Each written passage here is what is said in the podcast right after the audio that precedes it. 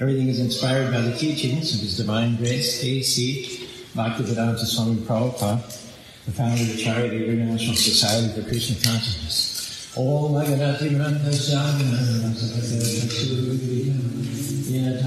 Sri Sri Chaitanya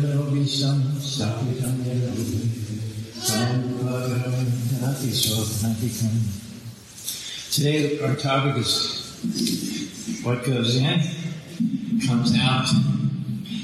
And the moral of the message I'll tell you right up front is be selective with what you feed yourself, your eyes and your ears, your mouth are the gates to your inner self, your soul. What you see, what you hear, what you touch, what you taste and smell, they are going to affect the kind of person that we become.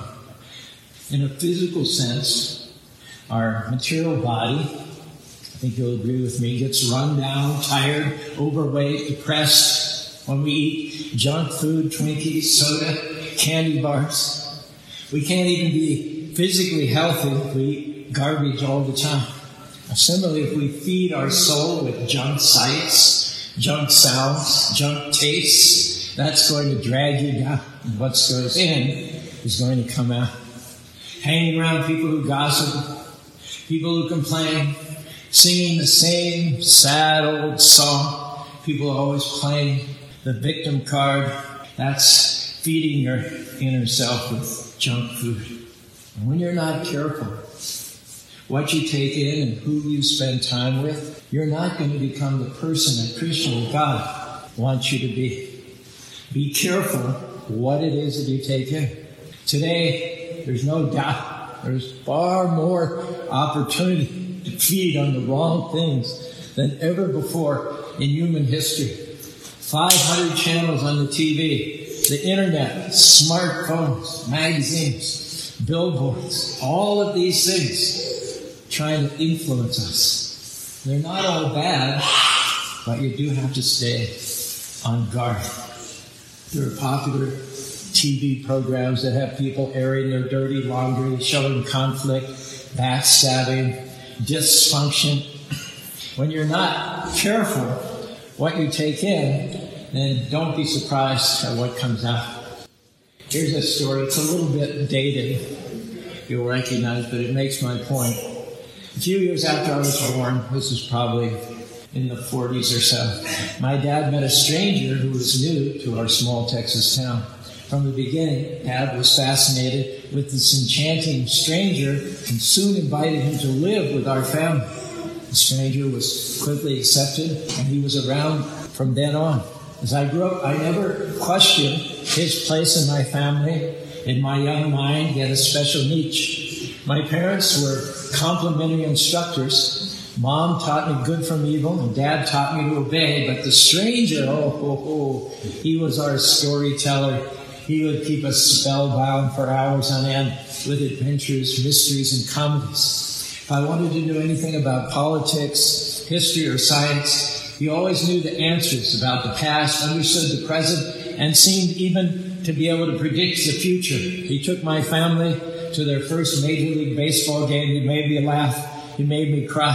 The stranger never stopped talking, and Dad didn't seem to mind. But sometimes Mom would get up quietly while the rest of us were shushing each other to listen to what he had to say, and she would go to the kitchen for peace and quiet. And I wonder if she ever prayed for the stranger to leave.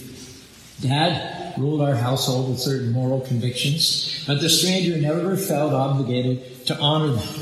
Profanity, for example, was not allowed in our house, not from us, our friends, or our visitors. But our longtime visitor, however, got away with four letter words that burned my ears and made my dad squirm and my mother blush. My dad, as well, did not permit the liberal use of alcohol, but the stranger encouraged us to try it on a regular basis. He made cigarettes look cool, cigars manly, and pipes distinguished. He talks much too freely about sex. His comments were sometimes blatant, sometimes suggestive, and generally embarrassing. And I know that my early concepts about relationships were influenced strongly by this stranger. Time after time, he opposed the values of my parents, and yet he was seldom rebuked and never ever asked to leave. More than 50 years have passed since the stranger moved in with our family. He's blended right in and is not nearly as fascinating as he was at first. Still, if you could walk into my parents' den today, you would find him still sitting over in his corner, waiting for someone to listen to him talk and watch him draw his pictures. His name? Well, we just call him TV. And the stranger has a wife now. Her name is Internet. the Internet, social media, TV, cable, satellite, Instagram, no doubt they can entertain, grab your attention, but they're also filling the addictive mind with more and more trash. What was sensationalistic 20 years ago is no big deal now. The shock value is wearing off. The threshold keeps getting lower and lower and lower. Recent example of this is on October 7th, the rapists and murderers of Hamas were praised by some people as resistance fighters. The Secretary General of UN was recently asked to condemn their actions, and he said, Well, you have to understand the context. Excuse me? The context for killing children and raping women, butchering people in their home hands? Really? You're serious? The context? We see daily violence, dishonesty, lies, and this is all going into our subconscious. Don't be surprised if you become desensitized. Don't be surprised if you find yourself sympathizing with monsters, talking about context and circumstances. And the interesting thing in all of this is none of this garbage can force its way into our minds and our hearts. It can only come if we open the door and invite it in. For 10 years, the Greeks assaulted the walls of Troy, as you know. They were unable to breach them. Finally, they pretended to board their ships and sail away, leaving behind a gift of a wooden horse. After the Trojans had naively brought the horse into the city, warriors who had been secreted within the horse's belly snuck out at night and opened the gates to the Greek army. The result was the total destruction of Troy. So your eyes, your ears are gates to your soul. In the Bhagavad Gita, it says, while contemplating the objects of the senses, one becomes attached to them. From such attachment, lust arises. From lust, anger, and from anger, loss of intelligence. And finally, one falls down into the material pool. You take inventory this evening of what it is that you're feeding yourself. TV, for instance, is programmed to appeal to the lowest common denominator. TV is geared to those with a 12 year old mentality. We see people fighting with other bizarre situations, dysfunction, like a wreck on a freeway. Everybody rubbernecking, wants to see what happens. The bar gets lower and lower. The more bloody and violent it is, the more curious we are to see. And what kind of values are being portrayed by what you listen to and by what you watch? Are they building you up, wholesome, inspiring you to be better? If not, make the necessary changes. Don't feed on trash. When you watch a movie, an Instagram reel, a Facebook story, it's like inviting those people into your home. Do I want them in my home? Do I want to know their secrets? Do I want to hear their language? Do I want to see their dirty laundry? No thanks. I'm not a garbage can. I'm not going to fill my mind with poison. Only a fool feeds on trash. Life is too short, your time too valuable to feed on anything other than what's building you up. If you're not careful, the TV and the internet will determine what kind of a person you be. The average person will spend more time watching TV or the internet than they will working and sleeping. They'll spend a total of 10 years in their life. By the time a child graduates high school, they'll have watched 18,000 hours of internet and TV compared to spending 12,000 hours in school. There's enough in life that we can't avoid. Let's not make our time here more difficult by voluntarily putting unwholesome things in. There are already enough problems in this world. We don't have to create more. True. It's just entertainment. Surely there's no harm. No, that's not true. Put trash in, and it's just a matter of time before trash will come out. Think of yourself in this human form as a high performance car. Think of how much faster, how much fuller your life will be if you can be selective in what you put in your engine. Sure, you can get by with unleaded, low grade fuel. You can get by watching questionable things on TV, listening to things that drag you down, hanging around people who erode your values. Your car will run, so to speak, but I'm talking tonight about reaching your highest potential, about becoming everything Krishna God has created you to be. You'll never be tempted beyond what you can handle. A little alarm will go off. A voice will whisper to you from deep inside.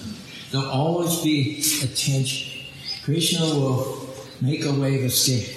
Try to talk you out of it. Don't hang out with these people. Get out of this environment. Get off that social media platform. Stop spending all that time scrolling. We will never make a mistake without Krishna having first warned us. And if you think back to the bad choices you've made, most likely you'll remember that still voice, but you ignored it anyway. Think of all that we could be, all that could have been avoided if we'd just been more disciplined in what we watched and more diligent about listening to that voice of our conscience. And in all of this, Krishna God is not trying to be a party pooper. He's not trying to spoil your life. He's not trying to get you from something. He's trying to get you to something much better. Not trying to make your life miserable. You can't watch this. You can't hang out with these people. You can't have any fun. Just the opposite. If you do things Krishna God's way, you'll have more fun than you ever had before. God will take you to places that you could have never imagined.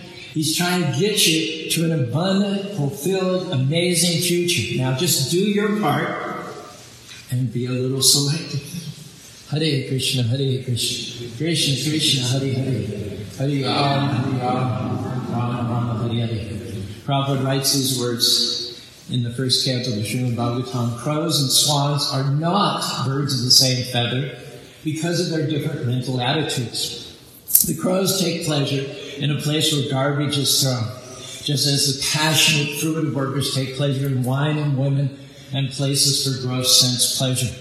The swans do not take pleasure in the places where crows are assembled for conferences and meetings. They are instead seen in an atmosphere of natural scenic beauty where there are transparent reservoirs of water, nicely decorated with stems of lotus flowers and variegated colors of natural beauty. That is the difference between the two classes of birds. And what distinguishes them more than any other feature is they have different diets. Crows eat roadkill and garbage, dead things. There are crow-like people who gossip about dead things, who watch questionable material, who play the victim card over and over and over. They might get by, but they are never going to soar. Maybe you've been going to lunch with crow-like, negative, complaining people. And you don't have to hurt their feelings. You don't have to go in there Charu told me at the Christian temple, I can't go to lunch with you anymore. Please don't mention my name. But you can gradually just start spending less and less time with them. If they want to be a crow, that's their choice. Can I tell you that's not who you are? And you cannot sit there and not be affected. God is saying to you, find somewhere else to eat lunch. Be proactive, not inactive.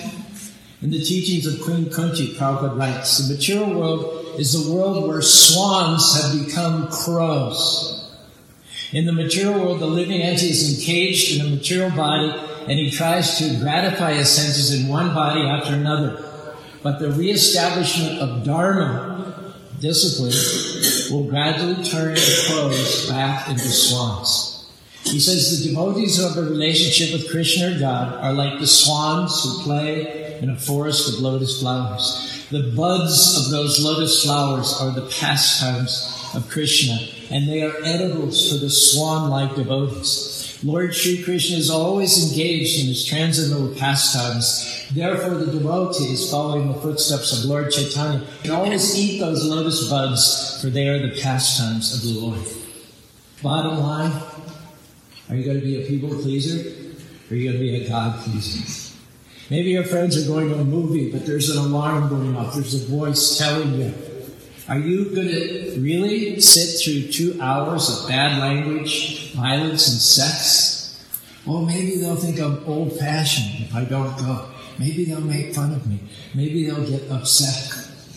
Well, then you have to ask yourself do you want to get higher in your life or do you want to get dragged down by your so called friends?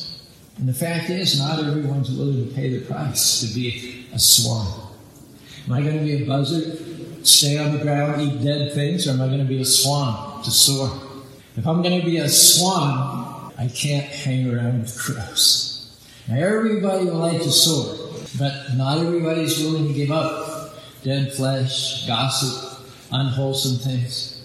And if you sit inactive, that is a decision on your part to let people dump trash into you. If someone's telling off-color jokes, for instance, you don't have to tell them off, read the Bhagavad Gita to them, just quietly step away. They have a right to speak, but you also have a right not to listen. Sometimes our own thoughts will present us with dead food. Just pick up scripture, rechannel your thinking. Don't be inactive. Fill yourself with wholesome material. And when there's nothing else to do, chant the names of the Lord. Hare Krishna, Hare Krishna, Krishna Krishna, Hare Hare, Hare Ram, Hare Ram, Ram Ram, Hare Hare. There's so many great messages available on MP3s, on YouTube, when jogging, walking, waiting for an appointment. Activate your Bluetooth connection and make good use of the time. The average American spends 400 hours per year in their car listening to the radio, or they connect their phones to CarPlay. After I give the motivational talk on a Saturday night in Salt Lake City, I drive back the same evening to Spanish Fork. It takes about 39 minutes.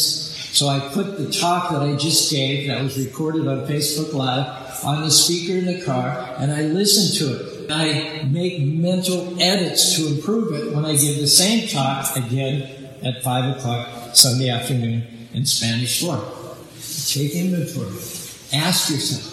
If it's not feeding your spirit, if it's not increasing your relationship with God, if it's not helping you to be a better human being, then be bold enough to make the necessary changes. But whatever you do, don't sit inactive while others pollute your consciousness take charge of what enters your eyes, your ears, your mouth, the gates of your soul. If you will be selective in what you feed yourself, I can promise you this. You'll grow. You'll be happier. You'll be healthy. You'll rise higher. You'll become everything that Krishna God has created you to be in this life and in the next life. You'll go back to home, back to God. If any of that sounds good, I invite you to raise your arms with me and say it together. Hare Krishna, Hare Krishna, Krishna Krishna, Hare Hare, Hare Rama, Hare Rama, Rama Rama, Hare Hare.